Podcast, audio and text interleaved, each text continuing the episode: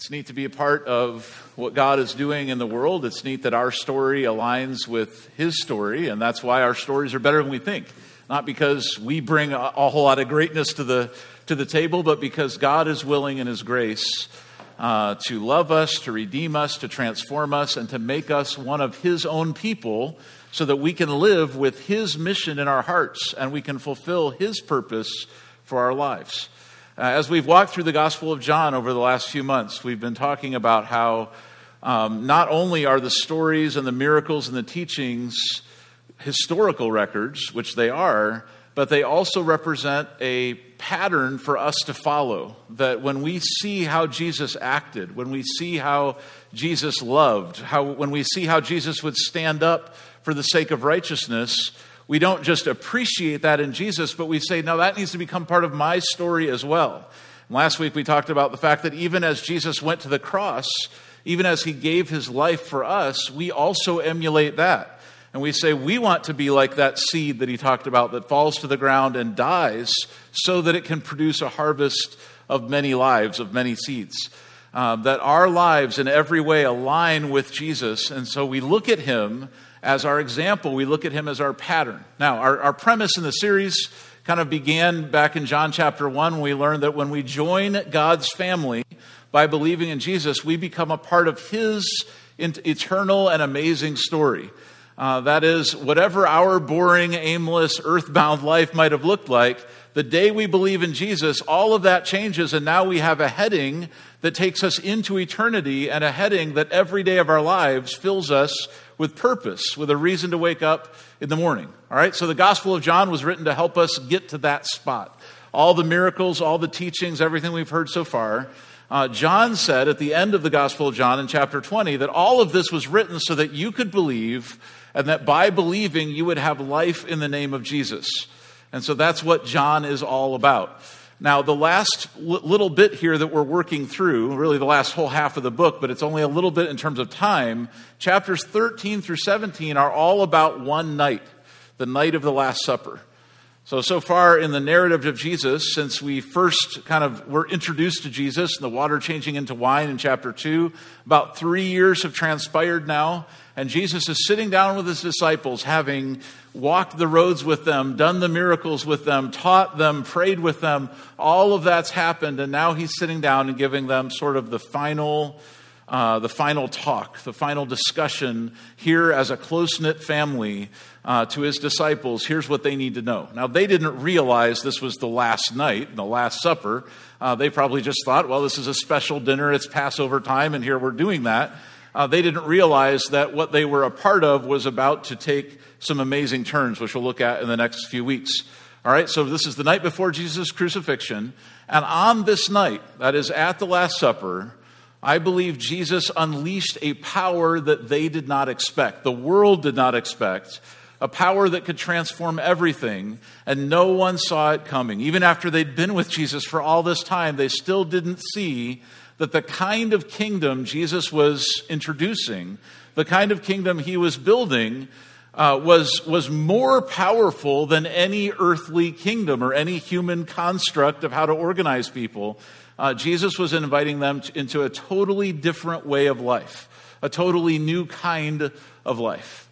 And that would be a kingdom marked by love. I'd like us to zoom in on this part of what we read earlier. Jesus said to his disciples, I'm giving you a new commandment love each other. Just as I have loved you, you should love each other. Your love for one another will prove to the world that you are my disciples. That is, something about the way that you're going to love each other is going to be so shocking, so different from the whole world system that people will know, oh, that's a Jesus follower, because you're acting different than everyone else and that anyone else would naturally act. So, so here's Jesus sort of unleashing this, and the way he does it, remember, last week he rode into Jerusalem and he was hailed as the king. And so, if he was trying to ride the waves of sort of popular opinion, he could have been on a throne somewhere by now, right? But instead, what do we see Jesus doing at the beginning of John 13? We see here he is at this dinner, and it says he wraps a towel around his waist, which was the custom of the servants in that day, and he got a basin and he bent down and started washing the feet of his disciples. A, a role that only would be appropriate for a servant to carry out. Certainly not a master, certainly not an important political figure or an important exalted rabbi or someone. In fact, even the disciples themselves would have, would have expected that as they came into this home that, that the servants would come and they would wash their feet because obviously they're walking everywhere in sandals and it's not, it's not like they had shoes. So it's kind of a big deal. It's kind of important if you want to have a nice dinner experience. Got to get the feet washed before you go to dinner. And, and so here you would have expect that to be all about the servants doing that. And Jesus would have been the last person in the room to ever bend down and wash someone's foot. And Jesus goes first. He does that. And all of his disciples are shocked. Lord, no, we, we should wash your feet, not the other way around. And Jesus, in doing this, is showing a different way to lead. See, the kingdoms of this world, and what these people would have been accustomed to, is they would have been thinking about Caesar, right? And what does, what does the Roman Caesar think of us? And, and they would have heard of great generals who conquered territories and were given, given important roles in the government. And they would have thought about the, the political jockeying of, the, of even their religious leaders, the Sadducees and the Pharisees, and if they could look good to Rome and then Rome would grant them this power. They're used to all leadership having to do with command and control. And here Jesus says, the greatest one among you is the one who serves. In our kingdom, we're going to do it differently, Jesus says to his disciples. Even though the, at this point in the story, and if you read the parallel texts in the other Gospels about this Last Supper experience, you realize some of the disciples still didn't quite get this. They weren't putting it all together. Some of them were still wondering, well, Lord, like when the kingdom comes, who's going to sit on your right hand and who's going to be the greatest and the most important?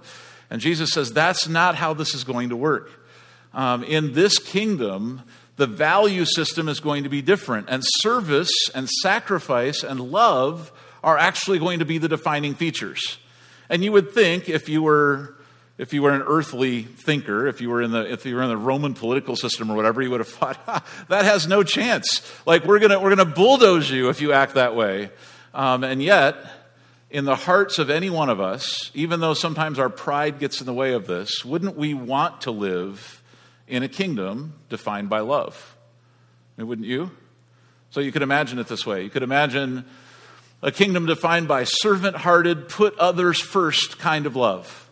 Or family style, you belong here no matter what kind of love. Or everlasting, we'll stay together forever kind of love.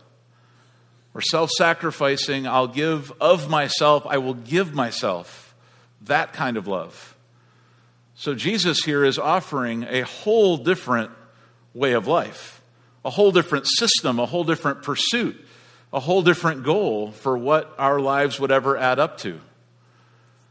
His kingdom that would to be built on love, you could look at it in the better story that's better than we all think. It's a big plot twist, right?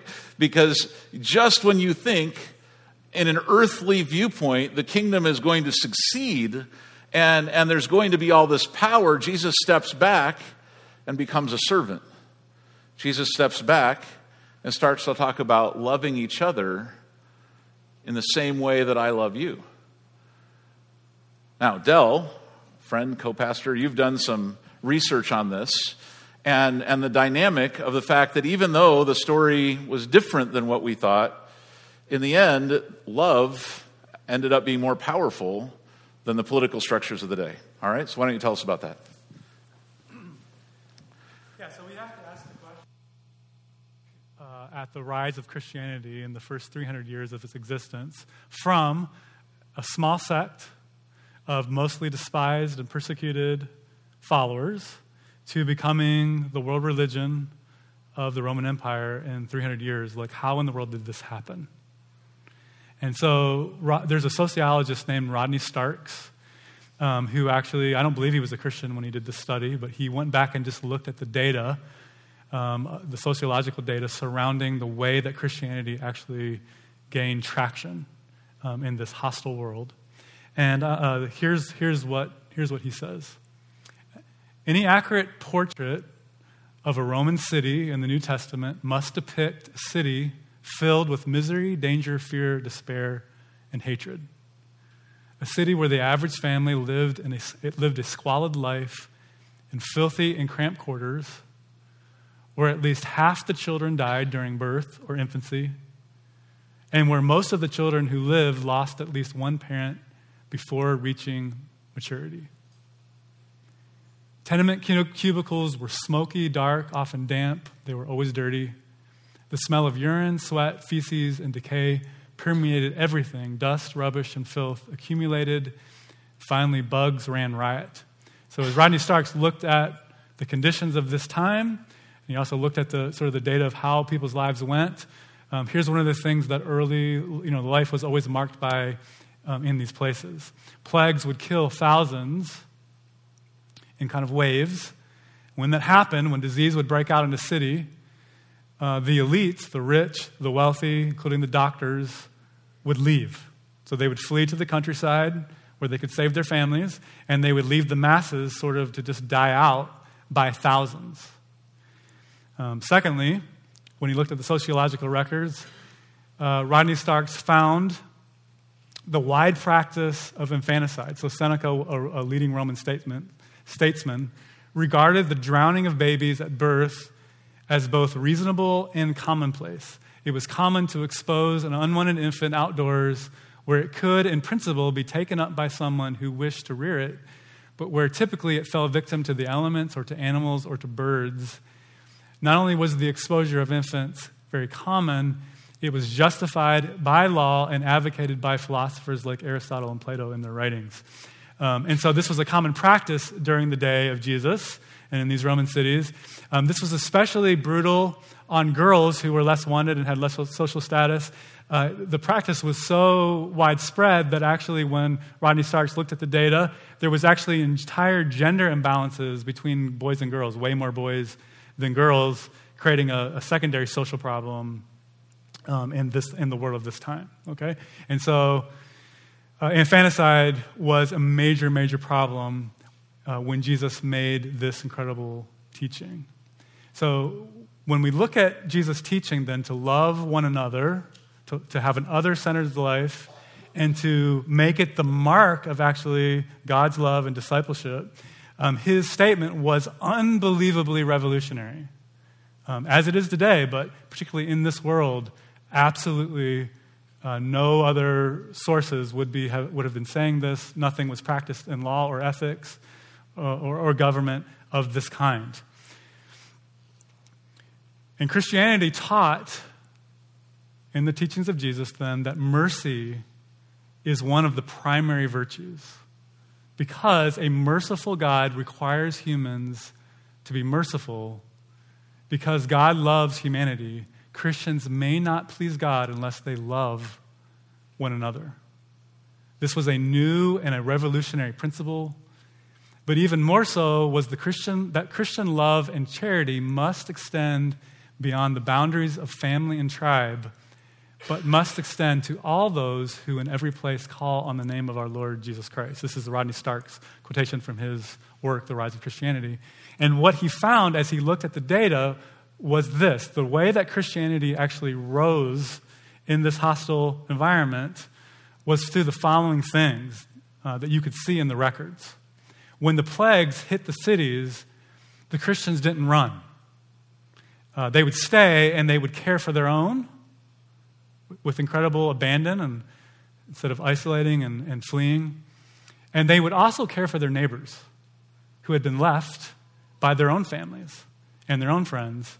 Um, and though thousands still died from these incredible plagues, many more lived than would have not lived than would have lived with, you know, without the care. And so Christianity began to rise just simply through the demographics of survival in these plagues um, but you can also imagine that the people that were saved by them uh, were warmed to the underpinnings of what actually would cause this kind of love. Secondly, Christians didn't kill their kids. And they gathered the abandoned kids on the streets um, in droves, preserving many, many lives, especially the girls, who then would grow up to become the wives and the mothers. And guess what they taught their kids? about a love that actually had saved their lives, and they actually converted many of their husbands in the process. Thirdly, Christians did not follow the cultural practices of abandonment of their families, including their marriages. Not that divorce never happened, but it was at incredibly lower rates. And so over time, Christians' families became stronger and more vibrant, um, able to stand the test and the hardships of life and to pass love and faith on to their children. As a result, the Christians actually had the best marketing, and all you business people in here will, will know that the best marketing is what kind of marketing? It's face to face, right? Word of mouth. Um, and the witness then of the gospel was not just about one of ideas, but it was something like this. You remember how the love that Jesus gave us and that we extended to you saved your life during the plague or your family member? Do you remember how we saved your children? Can you see how the nature of our communities and our love for one another actually is a better way of life? That actually works in ways that are profound and have application to every part of society? And over and over again, the answer was yes, we can see that. And so the rise of Christianity actually happened not through power, but literally through love. Rodney Starks says this Christianity actually rev- revitalized life in the Greco Roman cities by providing new norms and new kinds of social relationships to cope with many of the urgent problems of that day. Now, here's my question to you as we look at the teaching of Jesus this morning from John 13 and 14. Is the rise of Christianity in our faith origins actually not a blueprint for what revival might look like today. Because after all, don't we live in a society that is like the Roman Empire, incredibly pluralistic, many gods, many truth claims, um, no longer able to draw on power and tradition as the source of our truth? Christianity is out in the world of ideas now among many truths just like it was in those first days. And the persuasion will not be through force or through power, but it will be through influence and through love. Is it not true that today we have our own form of infanticide through the millions and millions that are killed worldwide through abortion? Is it not true that today we have kids being abandoned in droves because of the social ills of our society? Um, just think of the foster care system in the last few years to the opioid epidemic being flooded beyond capacity uh, and, and no place to put our kids. Do we not have families dissolving at incre- incredible rates in the family itself by law and by contemporary ethics being redefined to its core uh, in ways that we, we don't really know the end of that experiment? Um, but there are many, many, many needs at the family level. Do we not live in a day where our elites, our wealthiest class, um, and sometimes uh, our political systems, are they not perceived as being essentially self serving um, and increasingly not trustworthy? See, these, these were all factors in which the, the teaching of Jesus at its core addresses not from the top down, but from the heart. And so, what better time for Christians like you and me to return to Jesus' teaching and the way of love. The love that first comes down from the Father who loved us first, who shows us incredible mercy and forgiveness, but then allows us to receive love at the depths of our being so that it conquers fear, even of death itself, and who positions us to live lives where we can honor relationships and sacrifice when it gets hard for our marriages and our families and the marriages and families of others, where we care for the needs of the most vulnerable, especially our youngest and our oldest citizens, the marginalized, the mentally ill, the prisoner, the refugee, the immigrant. Where we do not run in fear to preserve our lives but where we move toward the humanitarian crises of our times. Now, listen, folks, we're living in a moment, actually, this week, when unprecedented fear is gripping the world. Would you agree with me? Uh, we don't know yet whether it's overreaction, um, you know, or if this pandemic, you know, is going to affect our lives in more profound ways. We don't know. Um, and we certainly pray against its worst ravages. But let me just tell you one thing the way of Jesus is not the way of fear. And this could be our moment actually to practice the heart of our faith, where we do not, we do not run from each other or from our neighbors because of fear, but we move towards this in love. And where our witness to Jesus actually becomes credible, not because of our apologetics or our power, but because of the credibility of our lives and of our communities, beginning here and right now. See, this is the radical call of Jesus that actually has transformed the world, and I believe we'll do it again. As we become the hands and feet of Jesus, both receiving and giving God's love. Are you with me on that? Amen. Well, let's stand then and let me pray a prayer of commissioning over us in these times.